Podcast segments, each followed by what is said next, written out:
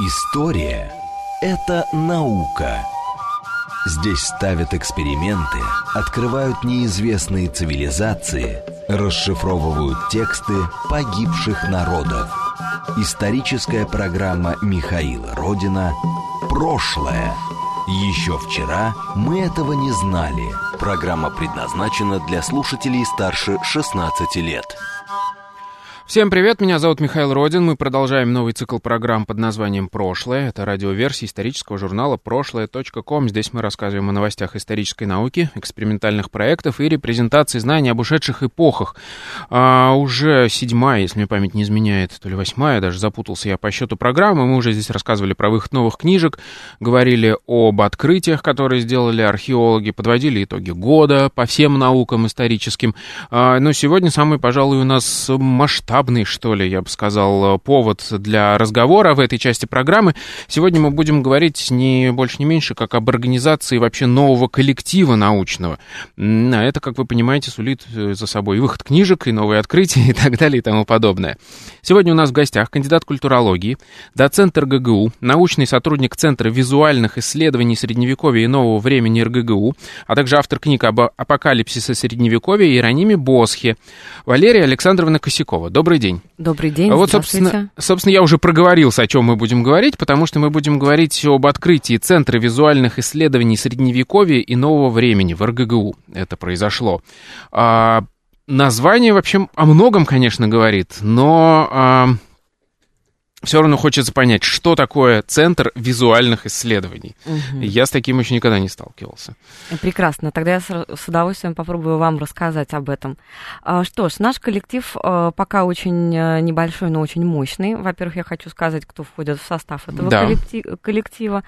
Это Дмитрий Антонов, и он возглавляет наш центр. Если вы посмотрите, какие книжки он написал, то это будут исследования, э, посвященные аду, демонологии, смутному времени, царям-самозванцам.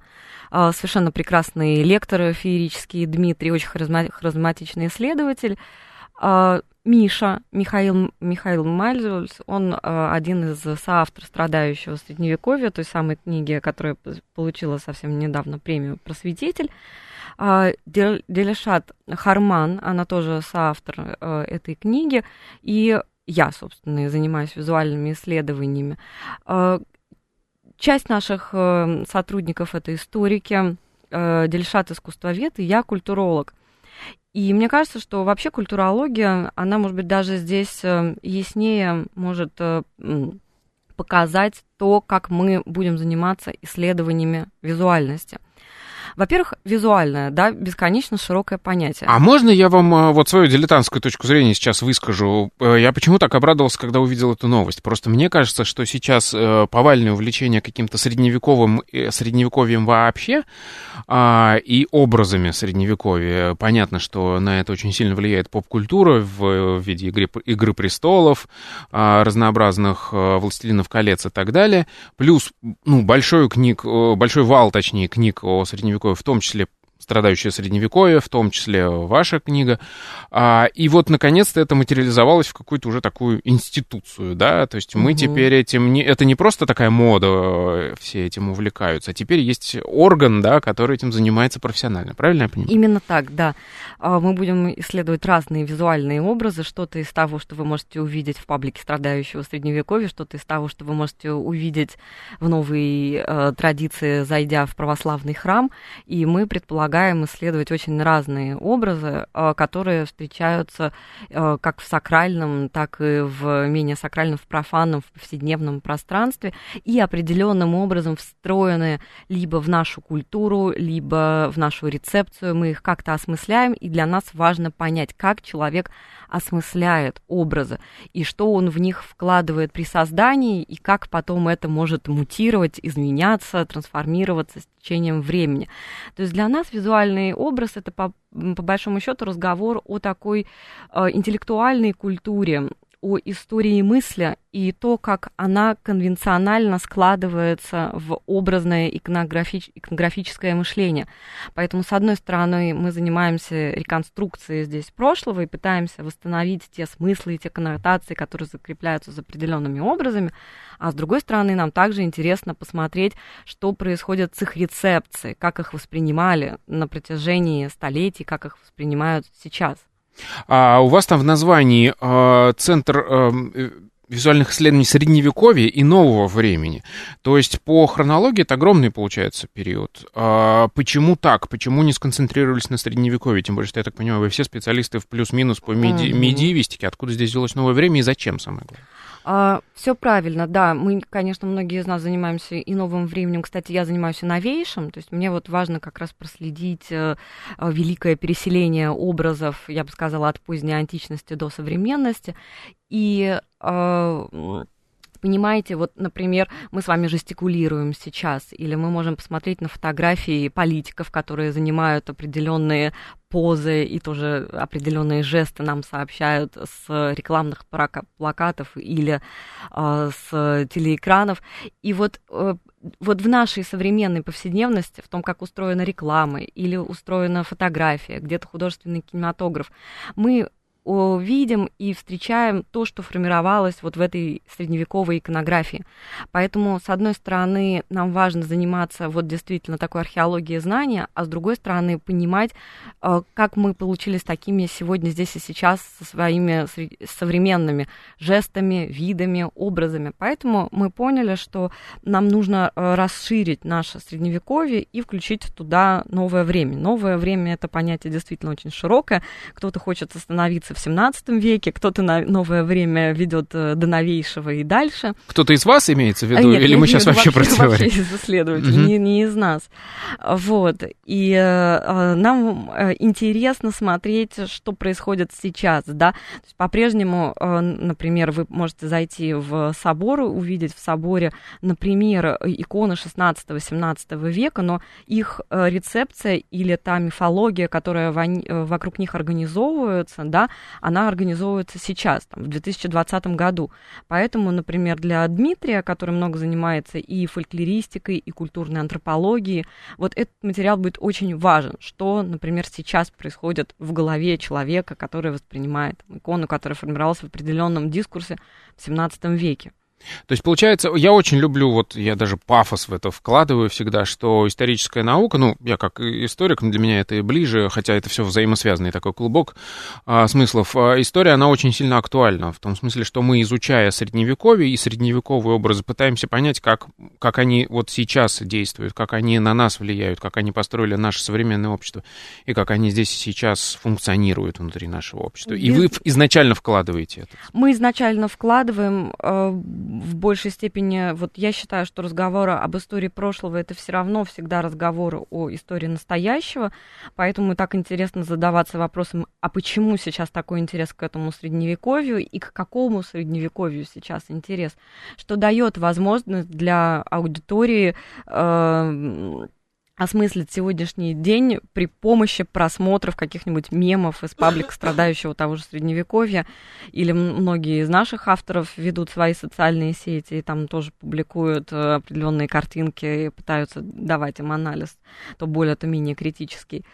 И э, поэтому, да, э, мы так или иначе говорим о настоящем через прошлое, но и не забывая о том, что мы проводим все-таки научные исследования и занимаемся реконструкцией э, культуры, культуры средневековой или нового времени.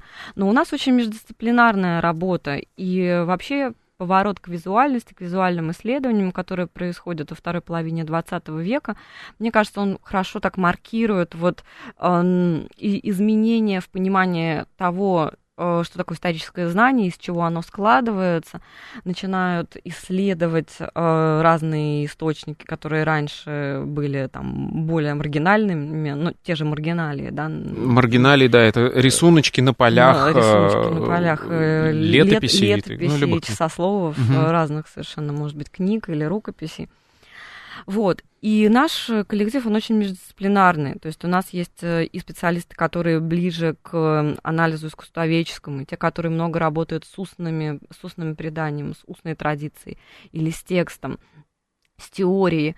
И вот из такой различной исследовательской оптики мы надеемся создать э, разнообразную, полифоническую, богатую ситуацию, как вот реконструкции Средневековья, так, ну и нас э, сейчас современных. А вот э, как специалисту вам задам вопрос, э, может быть, вы ответите на него эм, снобски, что ли, а, но не уверен на самом деле. Вот как вы вообще оцениваете всю эту моду на средневековье, на все эти мемасики, в том числе и из паблика «Страдающего средневековья»? Это что-то поверхностное, там, что называется, тупо поржать надо улиткой, которая там э, бьет кролика? Или мы можем говорить о действительно каком-то через это приходит какой-то глубокий интерес к средневековью современного общества?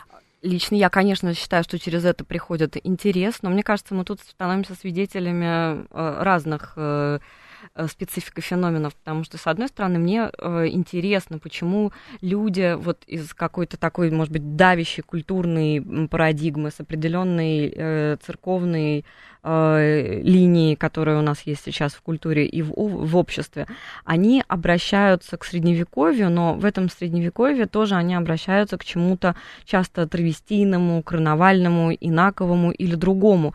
И вот э, эти э, картинки, а потом к ним комментарии, которые превращают это все дело в мемы, они дают возможность вот карнавальности и некоторые переворачивания той серьезности, которая нам часто задается в связи с э, средневековой культурой. культурой. Часто в массовом сознании средневековье ассоциируется с доминантой э, церкви, э, сакрального, с таким теоцентризмом, и тут вдруг тоже аудитория То есть, грубо говоря, широкая... нечто занудное, да? Занудное, угу. да. Широкая аудитория вдруг видит, что все было не совсем так, что там было целое поле всего разнообразия.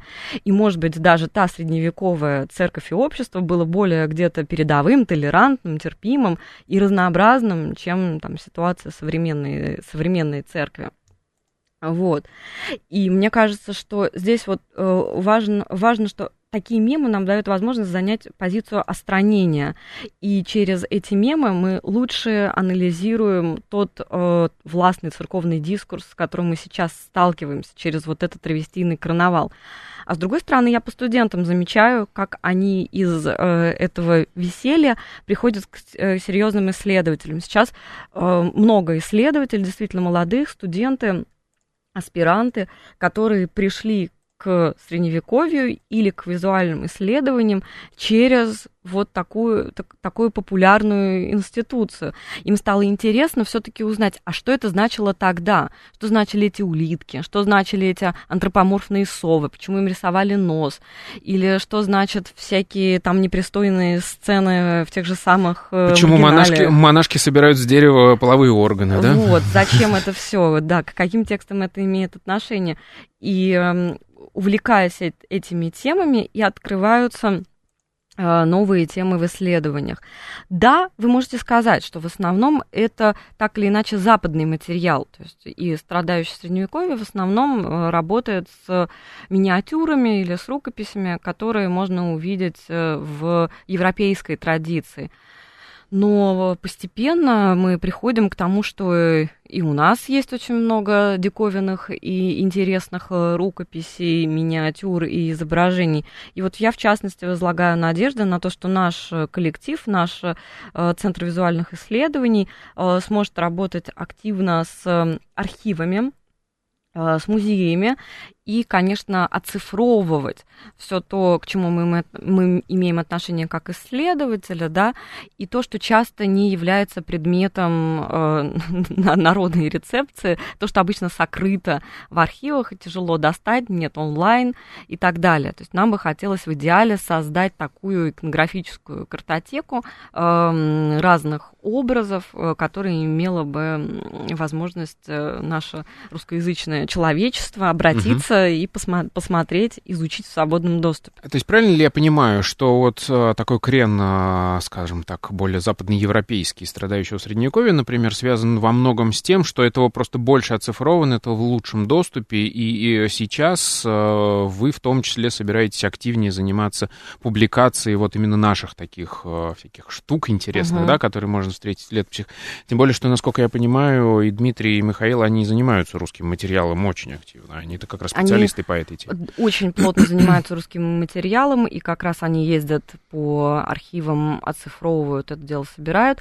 Да, совершенно верно. Сейчас в открытом доступе э, больших библиотек и музеев вы можете увидеть э, очень много. Да, не все, но очень много. Особенно тут важны э, архивы американские, французские, французские архивы Великобритании, которые вот вы просто заходите на сайт, да, библиотеки национальной эм, Франции, и вы открываете э, манускрипты, тот же роман о Розе, где вы встречаете эту монахиню, которая собирает э, фалос из дерева. Вы можете как прочитать комментарий к этой миниатюре, так и вообще прочитать весь манускрипт. Э, вам не нужно получать э, разрешение на исследование у себя в университете, потом собирать где-то деньги, получать грант, ехать в Париж, там идти в этот архив, и там еще получать разрешение на то, чтобы изучать. Вы вот сейчас здесь можете открыть все это изучить. Конечно, это открытие знания знание, к которому стремится э, в первую очередь э, европейское исследовательское сообщество, оно дает возможность э, рождаться новым междисциплинарным исследованием, любопытным сюжетом и той же книжки страдающего средневековья, да, или моему Иерониму Босху, потому что было бы невозможно без вот действительно открытых архивов просто провести эти исследования нормально. У нас же постепенно что-то выкладывается, да, но этого немного, и в архивах находится намного больше интересного. И чем более открытым будет это знание, тем больше, соответственно, и новых исследований, нового понимания нашего прошлого, нашей культурной идентичности может родиться сейчас. И я надеюсь, конечно, что наш центр, он сможет э, заниматься вот такой логикой открытого знания. Мы очень много уделяем внимания как э, и написанию книжек, все авторы, и у всех постоянно что-то выходит, и уже на следующий год э, запланированы книжки, они как новые для научного сообщества, что они вводят новый материал и дают комментарий к новому материалу, так они все написаны нормальным человеческим популярным, красивым э, языком, чтобы широкая аудитория могла это читать, чтобы это не, останов... не оставалось в башне из э, слоновой кости, вот только для исследователей внутри университета, чтобы это, собственно, шло в мир и имела свою жизнь там. И э, также я надеюсь, что наша лекторская деятельность очень активная. Мы много, каждый из наших э, специалистов постоянно выступает, читает открытые лекции, тоже популяризирует этот материал. И я надеюсь, в будущем наш сайт, где мы сможем выкладывать результаты наших исследований, наших открытий в открытый доступ, вот они приведут к тоже э, рождению и, может быть, перерождению, перепрочтению э, истории через вот такую визуальную, через визуальный материал, через визуальные архивы. То есть, получается, вы как центр, да, сейчас, по сути, вы рассказали программу действий, да, то есть вы издаете популярные книги и монографии, тем более, я так понимаю, в вашем случае это не очень сильно различается, то есть э, ваши книги, они вполне себе научные и в то же время достаточно хорошо, ну, с популярной точки зрения написаны. Потом у вас есть э, лекционная деятельность, и вот сайт, вот поподробнее, как вы его себе представляете, что вы имеете в виду? Потому что, я, насколько я понимаю, сайт это какой-то глобальный проект, на который вы очень сильно рассчитываете. Да, но это пока еще работка в э, работа только начинается, мы его пока только задумали, мы его только пока рисуем, да, в своем идеальном пространстве. Тем не менее, я надеюсь, что туда э, войдут как наши э, лекции, наши материалы, отдельно записанные ролики, может быть, даже мы где-то будем интегрировать игровые формы, в преподнесении исследовательского э, материала.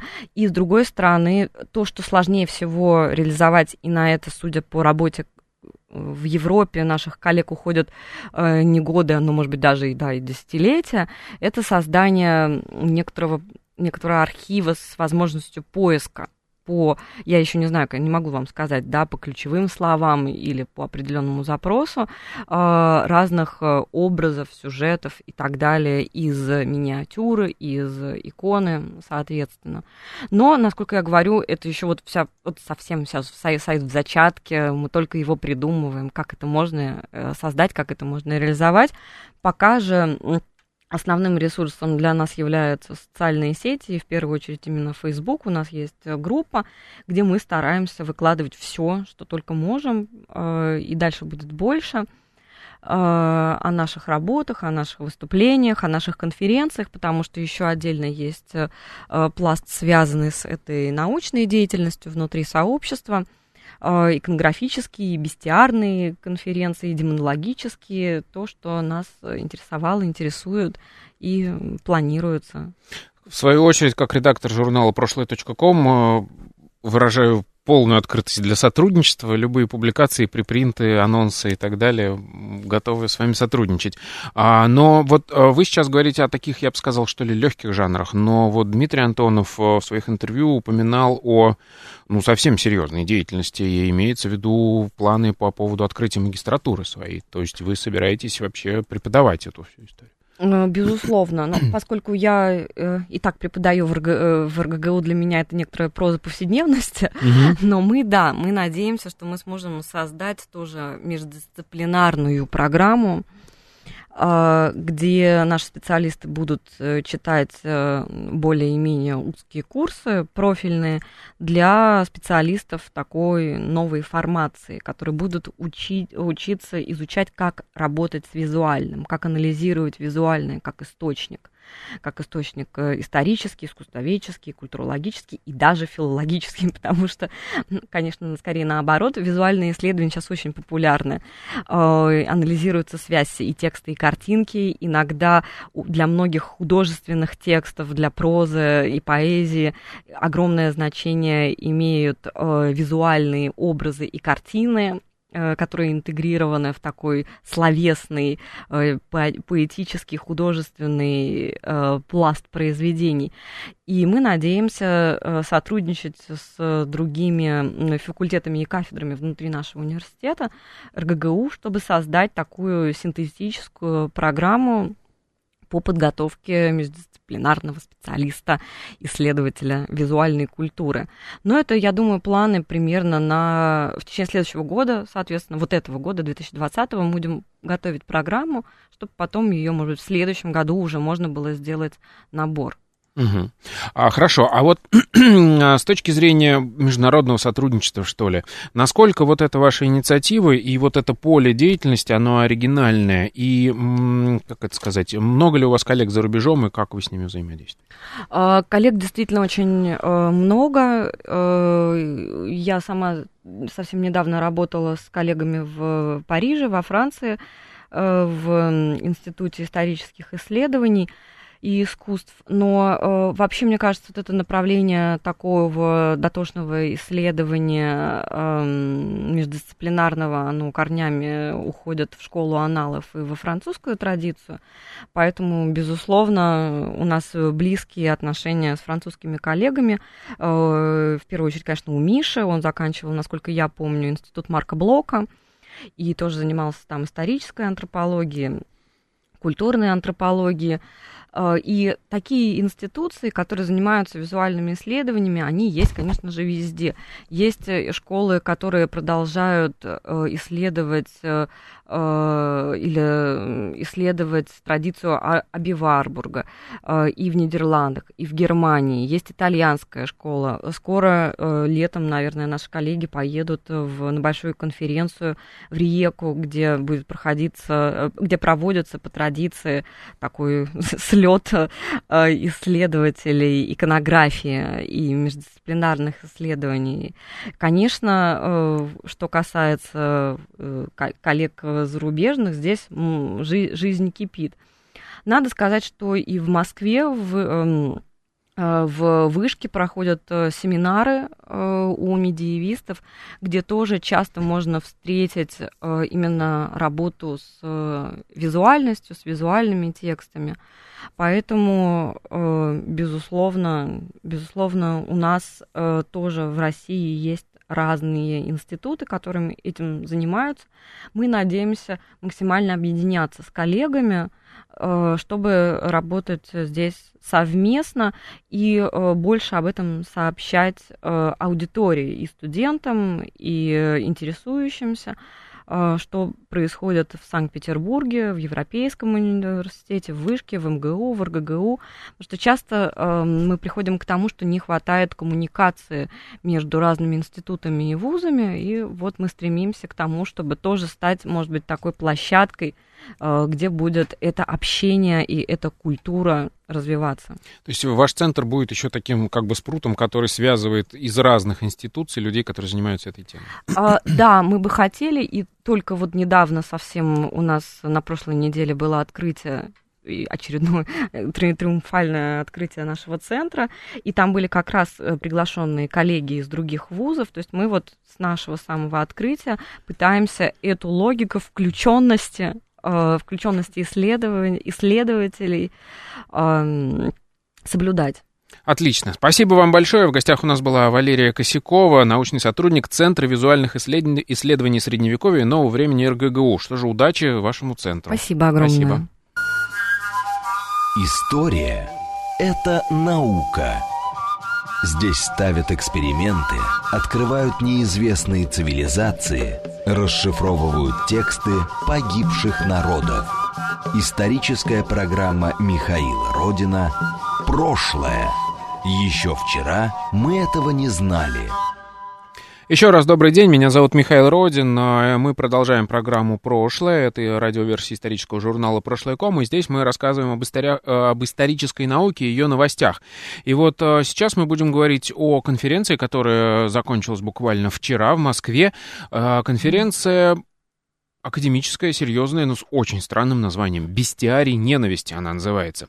Рассказывать нам про нее будет доктор филологических наук, старший научный сотрудник факультета журналистики МГУ, профессор РГГУ Ольга Львовна Довгий. Добрый день. Здравствуйте, Михаил. Расшифруйте нам, что такое бестиарий ненависти. Понятно, что что-то про зверушек. Безусловно, про зверушек. Но я сразу должна сказать, что наша конференция, наверное, уникальна в том плане, что мы показываем, что наука, академическая, серьезная наука, может быть веселой, интересной и при этом не быть профанационной. В наших э, конференциях принимают участие доктора наук, профессора, кандидаты наук, известные историки, э, культурологи, филологи. Вот э, программа перед вами. Вы увидите, достаточно один раз увидеть, какой уровень на наших конференциях, но тем не менее все это весело, иронично, с улыбкой, и на наши конференции приходят студенты и говорят, говорят, что им было очень интересно. Теперь о том, что такое бестиарий ненависти. Почему именно этому э, аспекту э, человеческой э, натуры был посвящен наш девятый бестиарий. Но вообще должна сказать, что у нас были общие э, темы, э, такие более универсальные. Риторика, бестиарность. У нас была одна конференция, была э, конференция «Бестиарный код культуры». То есть вот такие более бестиарии в словесности и изобразительном искусстве. А были более частные. Бестиарии чувства, бестиарии стихий, э, бестиарии антитез, э, бестиарий как арс комбинаторика. А вот в этот раз мы решили обратиться к ненависти. Ну, а почему бы и нет? Это действительно один из самых основных, э, движущих, наверное, человеком э, чувственных э, моментов. Ненависть – это эмоция базовая, эмоция, конечно же, сложно сочиненная. Она э, включает в себя такие э, эмоции, как агрессия, злоба, вражда, но ни к одной из них она не сводится, ненависть, согласитесь. Она э, действительно может быть и конструктивной, и деструктивной, и поэтому она э, выражается в самых разных бестиарных образах. Но и тут буквально полслова о том, почему вообще мы э, ведем такие конференции, почему они созданы. Но странно, что никто до нас до этого не додумался, Михаил, потому что звери – это действительно одно из главных зеркал человека. Человек ведь это мыслящее животное, да, это давно известно. И а, практически все наши сферы, все наши а, поведенческие а, коды, да, все наши а, сферы жизни, э, искусство, литература, а, да политика, господи боже мой, любовь, все это мы легко выразим в бестиарных категориях, да. Ну вот приведу, помните у Лермонтова, у изголовья совесть скорпион, от век э, э, засохших гонит сладкий сон, да, совесть скорпион, и все, уже больше ничего не нужно говорить, все, что нужно знать о совести, да, вот такой вот бестиарный образ, совесть, да, э, опять же у Пушкина, да, грызущий зверь, зверь грызущий сердце совесть, да, совесть зверь, да? И э, поэтому ненависть, конечно же, она в бестиарных категориях выражается. И вот мы решили посмотреть э, ну, зоопарк ненависти. Какие звери? То есть, получается, это а, серия конференций, которая да. проходит уже в девятый раз. Да, Собственно, это да, была девятая да, конференция. Да. Она целиком посвящена образом животных а, в культуре, в истории да, и так далее, да, в человеческих да, взаимоотношениях. Да. А, но ненависть, мне кажется, достаточно понятно и простое, что да. называется. Потому что а, ясно, что через животных мы можем многое а, представить о том, как мы думаем, что мы думаем, да, какие-то, да. каких-то людей мы называем или тупыми баранами, Конечно. или козлами. Да так далее и тому подобное. А какие науки, а, какие, представители каких наук объединяются на ваших конференциях? А, что их... На наших конференциях, ну, во-первых, ну вот первый у нас был бестиарий, бестиарий в словесности и изобразительном искусстве. Поначалу было так. Очень мы широкие взяли, темы да, были, да? Угу. Мы взяли только литературу, потому что вообще-то э, конференция, вообще эта идея завелась с группы ВКонтакте, которая называлась «Литературный бестиарий», а поскольку мы организаторы, ну, должна я представить организаторов, всех, кто эти конференции ведет, прежде всего это Александр Евгеньевич Махов, э, доктор филологических наук, профессор РГГУ, э, ведущий научный сотрудник МЛИ, и я, вот ваша покорная слуга, вот уже 9 лет мы эти конференции организовываем, в следующий раз будет 10 я вас с удовольствием приглашаю. Вот, вот эта группа литературные бестиарий, то есть началось с литературы, мы смотрели, как все это отражается в литературе, а потом оказалось, что почему только литература? Есть визуальное искусство, Потом оказалось, что есть история, есть политика, есть культурология, есть антропология. И даже трудно сказать, чего нет. И вот поэтому на наши конференции приходят историки, философы, филологи, искусствоведы, культурологи, антропологи, э, психологи. Да что говорить, зоологи к нам приходят. Понимаете? У нас сегодня очень интересная программа, потому что, с одной стороны, а, она очень образная, я бы сказал, семиотическая, вся программа да. посвящена семиотике, так или иначе. А во-вторых, она очень показывает хорошо, насколько современная наука связана с э, ну, такой бурной современной жизнью у нас, потому что уже а, все как-то связано с пабликами в соцсетях да, и, да, и так да, далее и тому подобное. А, хорошо, давайте уже конкретно про эту конференцию. Кто там участвовал, какие темы были и да, что вообще можно обсудить? Вот, конечно, с удовольствием. Я даже принесла с собой программку этой конференции. У нас э, структура нашей конференции уже сложилась за 9 лет.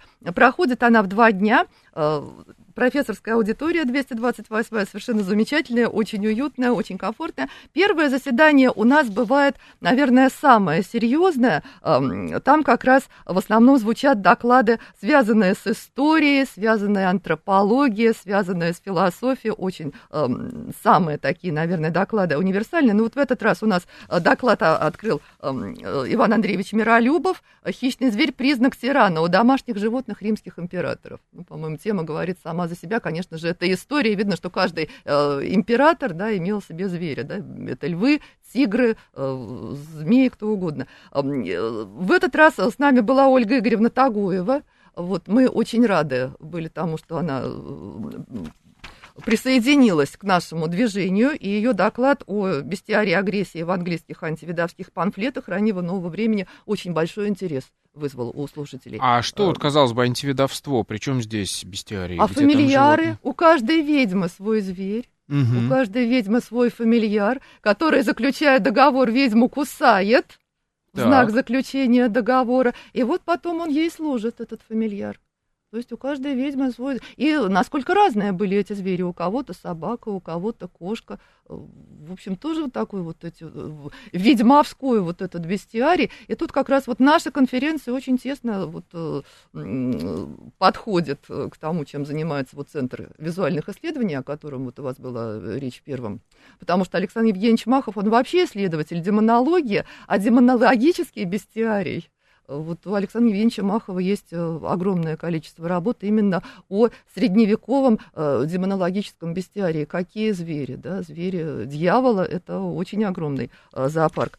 Дальше у нас, ну вот, собственно, раз я уже заговорила об Александре Евгеньевиче Махове, вот его доклад в этот раз был «Бестиарий в поисках бесчеловечности». То есть? А, вот оказывается как, что бестиарий, ну, но мы, мы, мы, мы привыкли, понимаете, мы привыкли искать в зверях что-то человеческое, мы привыкли как-то стремиться э, человека... Ну, ну, объединять, да, так скажем, эти да. образы, да? А тут, оказывается, То есть вот человек-лев, он гордый, да? Да, тут, там, оказывается, угу. ничего подобного. Вот рыбы, вроде бы мы привыкли, да, рыба символ Христа, рыба что-то такое хорошее, а рыба по Плутарху, они ужасные, они злобные, жестокие, они... Э, то есть вот действительно совершенно антигуманные рыбы. Ничего в них хорошего нет. Орел, да, ну орел в нашем движении, ну какого поэта, какого императора, да, орел это что-то возвышенное, что-то высокое. А орел, оказывается, очень ненавистный, очень злобный, очень завистливый зверь. Это у Эразма. То есть видите, какие каждый зверь обладает большим спектром качеств.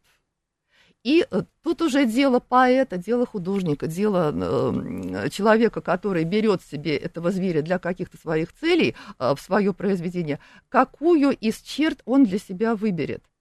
Понимаете? Потому что лев, он и символ Христа, он и символ дьявола. Да? Вот что мы выберем? Какую из его природ? Каждый зверь обладает большим количеством природ. И а вот... сейчас я, может быть, от этого доклада, что ли, оттолкнусь, и, может быть, да, это будет да, более глобальный да. вопрос, но мне ну, здесь интересно, да. правильно ли я понимаю, что эти исследования позволяют помочь, как э, понять, как мигрировали, что ли, эти образы и их понимание? То есть в разных культурах по-разному относились к разным точно. зверям. Да, Михаил, вот вы поняли самую-самую суть угу. нашего бестиарного вот этого движения. И, и тогда, получается, мы как бы э, позволяем расшифровывать, да, эти да, образы, ключи конечно, вот эти, которые конечно. подкидывают в разное время, в разных произведениях автора. Да, и мы смотрим, как вот эти античные образы, они идут по европейской истории, литературе и культуре. Ну, я вот занимаюсь русской литературой, и я уже смотрю, как это все переходит на русскую почву. Вот, допустим, в начале XVIII века Феофан Прокопович и Кантемир, да, вот они задают этот наш бестиарий.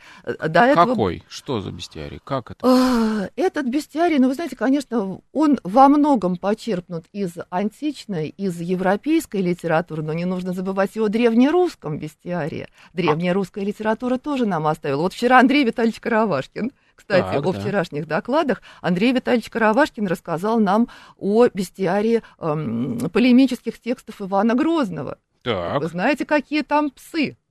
Какие там злобные звери. Какая так там, там, мне кажется, кроме псов смердящих, больше ничего и нет. А разве нет? этого мало? Я вот то, что я вспоминаю. А псы смердящие, злобные псы, а, ну, мы даже решили, что псам, наверное, стоит посвятить а, отдельную конференцию, просто вот как а, трансформировался образ пса, да, вот у, Фиа, ну, допустим, вот у Ивана Грозного пес смердящий, безобразный, злобный, ненавистный, да, а, которого нужно казнить, да, ну, не случайно псов даже казнили, да, были казни псов угу. знаете об этом, да? А, у Феофана Прокоповича пес очень нехороший зверь, злобный, да? У э, Кантемир вспоминает вот эту басню Изопа, как пес совершенно идиот, он нес в руке, э, пес нес в руке, видите, как уже сказал, угу. пес нес в пасти кусок мяса, да, увидел в воде отражение, решил, что там другой пес держит гораздо более лучший кусок мяса, бросает свой и вот э, э, падает, да? Ну, кстати, у того же Ивана Грозного я сейчас связал mm этот образ, э, ведь опричники носили собачьи собачьи головы, собачьи но головы. с совершенно другой коннотацией, что это верные Верные. Псы. А вот псы, понимаете, они верные,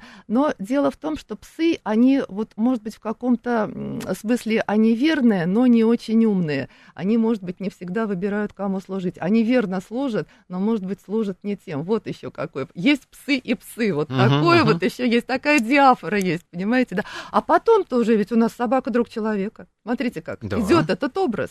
Вот уже у батюшкова, да, уже у батюшкова собака это верный пес, да, он себя, батюшка, в себя с собакой постоянно ассоциирует. Вот интересно же посмотреть, как меняются коннотации, как меняется вот... То есть мы лучше понимаем да? людей разных эпох, понимая, как какой именно образ, точнее, как они воспринимали да, эти да, образы. Да, То есть собака и собака, но собака Собака разная, собаки рознь. Да. Собака собака. И мы, понимая лучше зверей, мы понимаем и себя, да. Конечно же, мы стремимся что-то о себе узнать, все равно же, конечно, человек о себе любимом, но на самом деле звери не проще, не хуже. И вот вся как раз вот традиция европейская и русская 18-вечная нам говорит о том, что звери понеже, чище, нежели мы душою говорит Кантемир. То есть зверь, вообще-то в традиции вот такой классической, он лучше человека.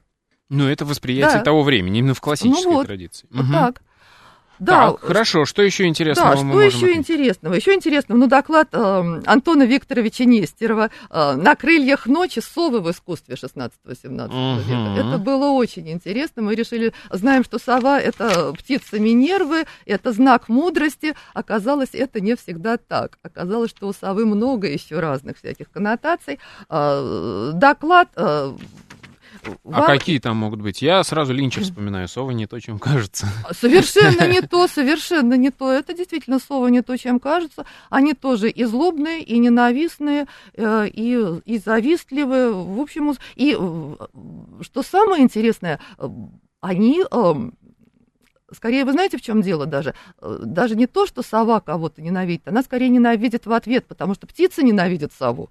Вот угу. в чем дело. Птица ненавидит сову, они ее гонят, они ее щиплют. И это вот доходит даже до нашего графа Хвостова, который рассказывает ужасную историю о том, как птицы, э, вороны, сороки и, и прочее всякая э, нечисть птичья, они щипали сову. Э, так что вот. Ну, вас интересуют больше исторические доклады, да, я так понимаю. Ну, а втор, второй день у нас, день был чисто литературный. И вот как раз там были первое отделение у нас русское, язычная, посвященная русской литературе, угу. русской словесности. И вот тут как раз э, доклад Ольги Александровны Кузнецовой «Шум и алчность средневековых лягушек». Да, Наверное, вот. вы обратили внимание на этот доклад. Шум понимаю. Шум. Алчность лягушки. Алчность. Это для меня какой-то совершенно новый образ. А вы вспомните э, басню о том, как лягушка влюбилась в быка, и она начинает раздувать бока, ей хочется стать больше, больше, больше.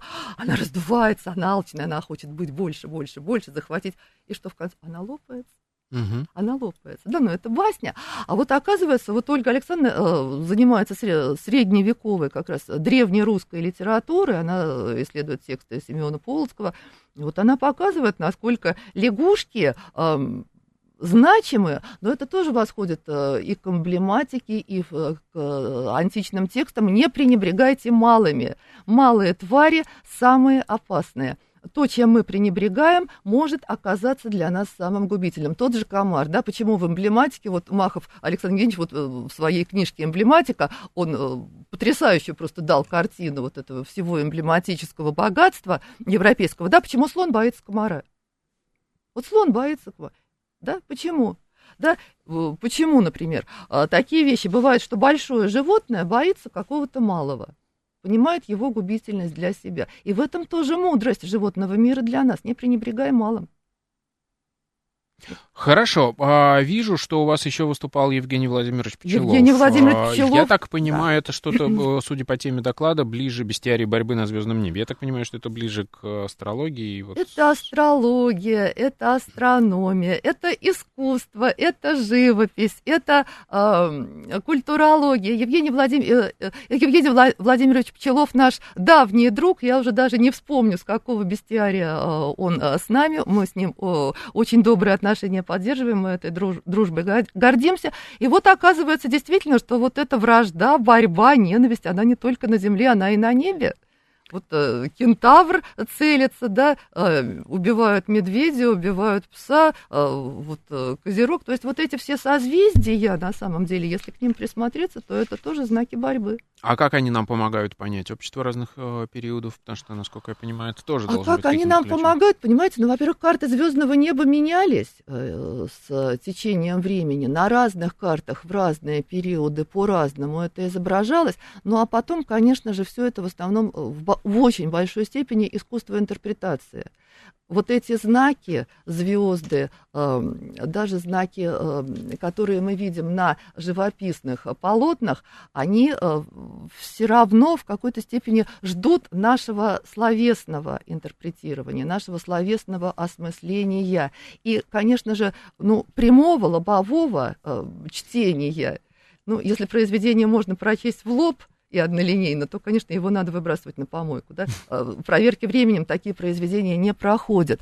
И поэтому все великие произведения, ну, а «Звездное небо» — это уж такая книга, да, ну, «Небо» — это книга, это топос давний, данный нам для чтения, понимания, толкования, интерпретации. И вот, наверное, понимая, как вот складывается эта борьба на звездном небе, мы для себя какие-то уроки извлекаем. Мне кажется, так.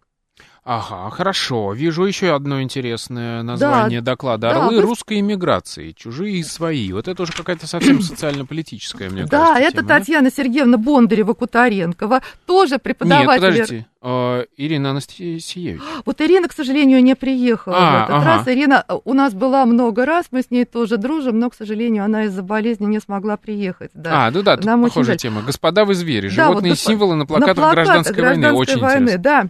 А, Татьяна Сергеевна тоже преподаватель РГГУ, но ведь у нас много РГГУшных преподавателей а, в этот раз, да и всегда у нас много. И вот это, конечно, тоже был доклад с привлечением богатого визуального материала.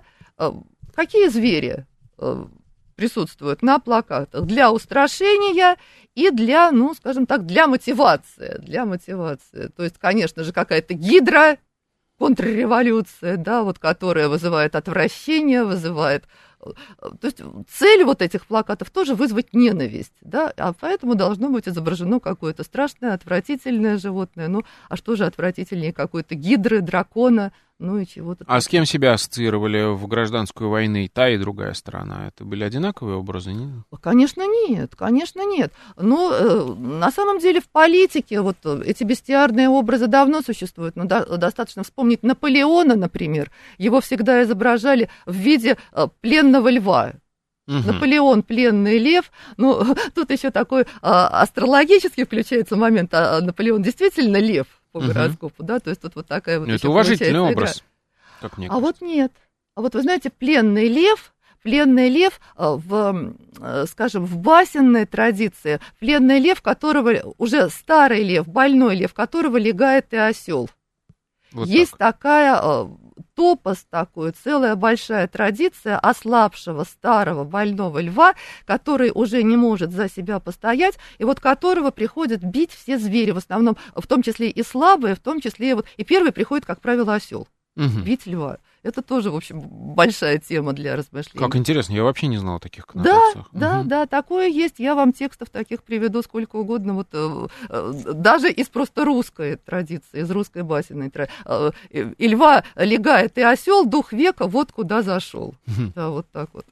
А хорошо, а, вижу еще упоминание в одном из докладов таракана по, да, брит... таракан. по британской новелле. Вот очень мне интересно, да, как да, да. это, то есть мы понимаем какие-то другие народы, что у них там с тараканами связано? А этот таракан, он становится вообще символом человека пишущего, человека эм, проникающего абсолютно везде, человека ищущего новостей, человека это, это, эти новости переносящего, человека э, зависли. Таракан, ну, ну, в общем, мы с вами журналисты, да, и, в общем, как-то угу. этот таракан оказывается каким-то нашим с вами зеркалом. Угу. То есть э, это что-то поиск э, везде ныркает, суетится. Да, и там... да, да, да. Угу. И уж э, куда он попадет и что он перенесет, да. В общем, тут нам, журналистам, приходится задуматься. Угу. Хорошо, у вас э, это прошла девятая конференция, да, в следующем да. году будет юбилейная. Да. Какая будет тема, как вы ее выбираете, а есть вот ли какие-то наметки? Тема, выби... ну, тема выбирает оргкомитет. Оргкомитет состоит из двух человек, я вам уже их назвала. И как-то это приходит всегда спонтанно, как-то обычно мы летом вдруг находится эта тема, и тогда мы уже ее публикуем во всех соцсетях, э, зовем докладчиков, зовем участников. Вот, и, Михаил, я вас приглашаю, присоединяйтесь. С удовольствием, да, в следующем году э, побываю на вашей конференции. Но вот интересно, за то время, пока проходит, я так понимаю, что это вот тоже мы в первой части говорили о том, что есть какая-то тема, которая, э, ну, вырастает из чего-то, потом начинает как-то формулироваться, и вот она вот в том случае сформулировалась уже в, цел, в целый центр при РГГУ. У вас это все скомпоновалось в конференцию. Да. Как эта тема и как ее восприятие изменилось за те годы, которые вы этим занимаетесь? Изменилось, изменилось. Ну, во-первых, э, какой-то основной круг участников уже сложился. Такая бестиарная компания. Вот если вы посмотрите все наши сборники, ну да, конечно, самое главное, мы издаем сборники uh-huh. по каждой конференции. Мы считаем, что нужно, чтобы конференция осталась в слове печатном. Это важно. Причем сборники наши, мы их вывешиваем, мы сразу вывешиваем в МПДФ на Академии. То есть их совершенно спокойно, бесплатно можно скачивать, uh-huh. читать, цитировать делать, да. И, и вчера на конференции мы вот то, что осталось, мы их просто принесли и дарили. Мы были рады, что люди их берут, будут читать, что они пойдут э, к людям. Э, сформира... Э, каждый год э, все равно какое-то получается... Э, приходят новые люди, ну и каждый новый человек что-то приносит, приносит с собой. То есть, получается, интерес к этому растет, да, и безусловно. вы расширяете круг людей, которые занимаются да, вот этими безусловно, образами. Безусловно, конечно, так. Угу. Конечно, так. Но вот я думаю, что сегодня и вас, и вашу коллегу я как-то, в общем, этим заразила. Да, это безусловно. А что мы видим, как студенты, например, студентами Очень прирастает? То есть это только и действующие, э, скажем так, исследователи обращаются к этой теме, или есть люди, которые прям растут, растут. сразу с бестиарными? Видно, что растут э, из аспирантов, потом они защищаются, становятся кандидатами и продолжают участвовать в наших конференциях. Ну а студенты, вот мои журфаковские студенты, вот и есть фотки, они сидели вчера, радовались, очень были довольны и тоже хотят, когда подрастут, участвовать. Отлично. Почитаем еще в э, тот сборник, который выйдет по конечно, итогам этой конференции. Конечно. Спасибо вам большое. У нас в гостях была Спасибо Ольга вам. Львовна Довгий. Это была программа «Прошлое». До новых встреч. Меня зовут Михаил Родин. Пока. Историческая программа Михаила Родина «Прошлое».